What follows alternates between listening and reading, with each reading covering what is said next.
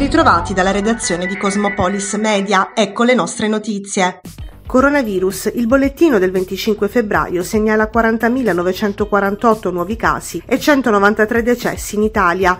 Il tasso di positività scende al 9,3%. Continua a calare anche l'occupazione ospedaliera. Sono 799 le persone attualmente ricoverate nelle terapie intensive e 11.706 i degenti in area non critica. In Puglia il bollettino regionale segnala 3.437 casi e 7 decessi nelle ultime 24 ore. Nel Tarantino attestato stati 447 contagi. Al momento nella regione sono 83.245 le persone positive al Covid, di cui 39 ricoverate in terapia intensiva e 674 in area non critica.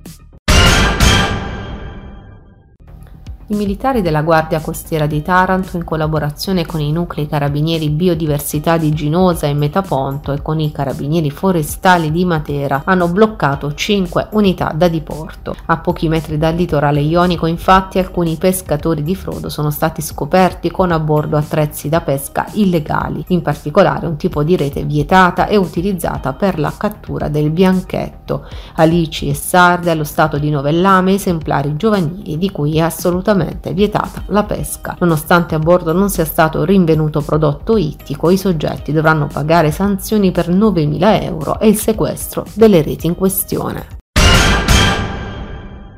approvato dal Comune di Taranto il progetto di riqualificazione per interventi nella città vecchia. Il quartiere rinascerà grazie ai fondi finanziati nell'ambito del CIS Taranto, coordinato dal senatore Mario Turco nel periodo dell'esperienza di governo del Conte 2. Per i 20.000 metri quadri più degradati della città vecchia si affaccia un periodo di grande prosperità edilizia e abitativa, precisa Turco. Con la creazione di circa 150 nuovi appartamenti sarà possibile sostenere le persone e le famiglie che hanno hanno difficoltà ad accedere al mercato immobiliare. Per non rischiare la nascita dell'ennesimo quartiere dormitorio, aggiunge Turco, faranno parte del progetto anche numerosi servizi alla persona come biblioteche e ambulatori.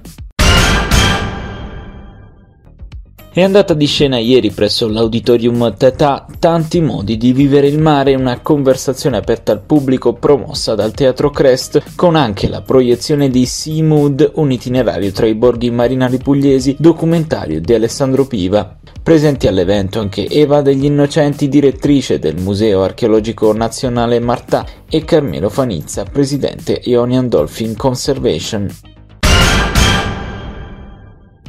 Ad Andria per ritrovare il successo.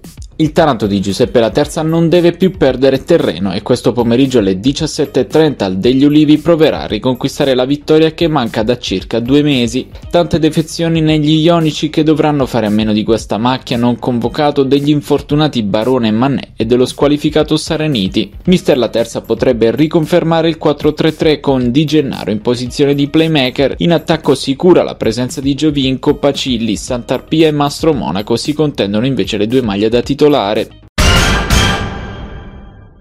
Sulla strada per il raggiungimento della salvezza della gioiella Prisma Taranto ci sono i campioni d'Italia della Cucine Lube Civitanova. Domani pomeriggio la squadra, allenata da coach di Pinto spinta dal pubblico del Palamazzolo, tenterà l'ostica impresa di rallentare il cammino dei marchigiani in lotta per il primo posto della regular season. A tre giornate dal termine gli ionici sono a caccia di punti per raggiungere l'obiettivo salvezza. Contro Zaitsev e compagni i rossoblù dovranno scendere in campo con carattere e determinazione, gettando il cuore oltre l'ostacolo proprio come accaduto nella gara di sette giorni fa contro Piacenza, prima battuta alle ore 18.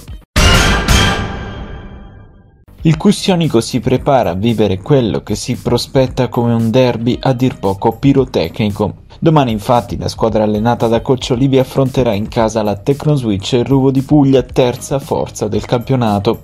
Ottimo lo stato di forma dimostrato finora da Diomede e compagni che hanno conquistato 6 vittorie su 7 gare nel 2022, l'ultima domenica scorsa a casa del Monopoli. Palla 2 dunque domani al Palafium alle ore 18. Dalla redazione di Cosmopolis News è tutto, al prossimo aggiornamento.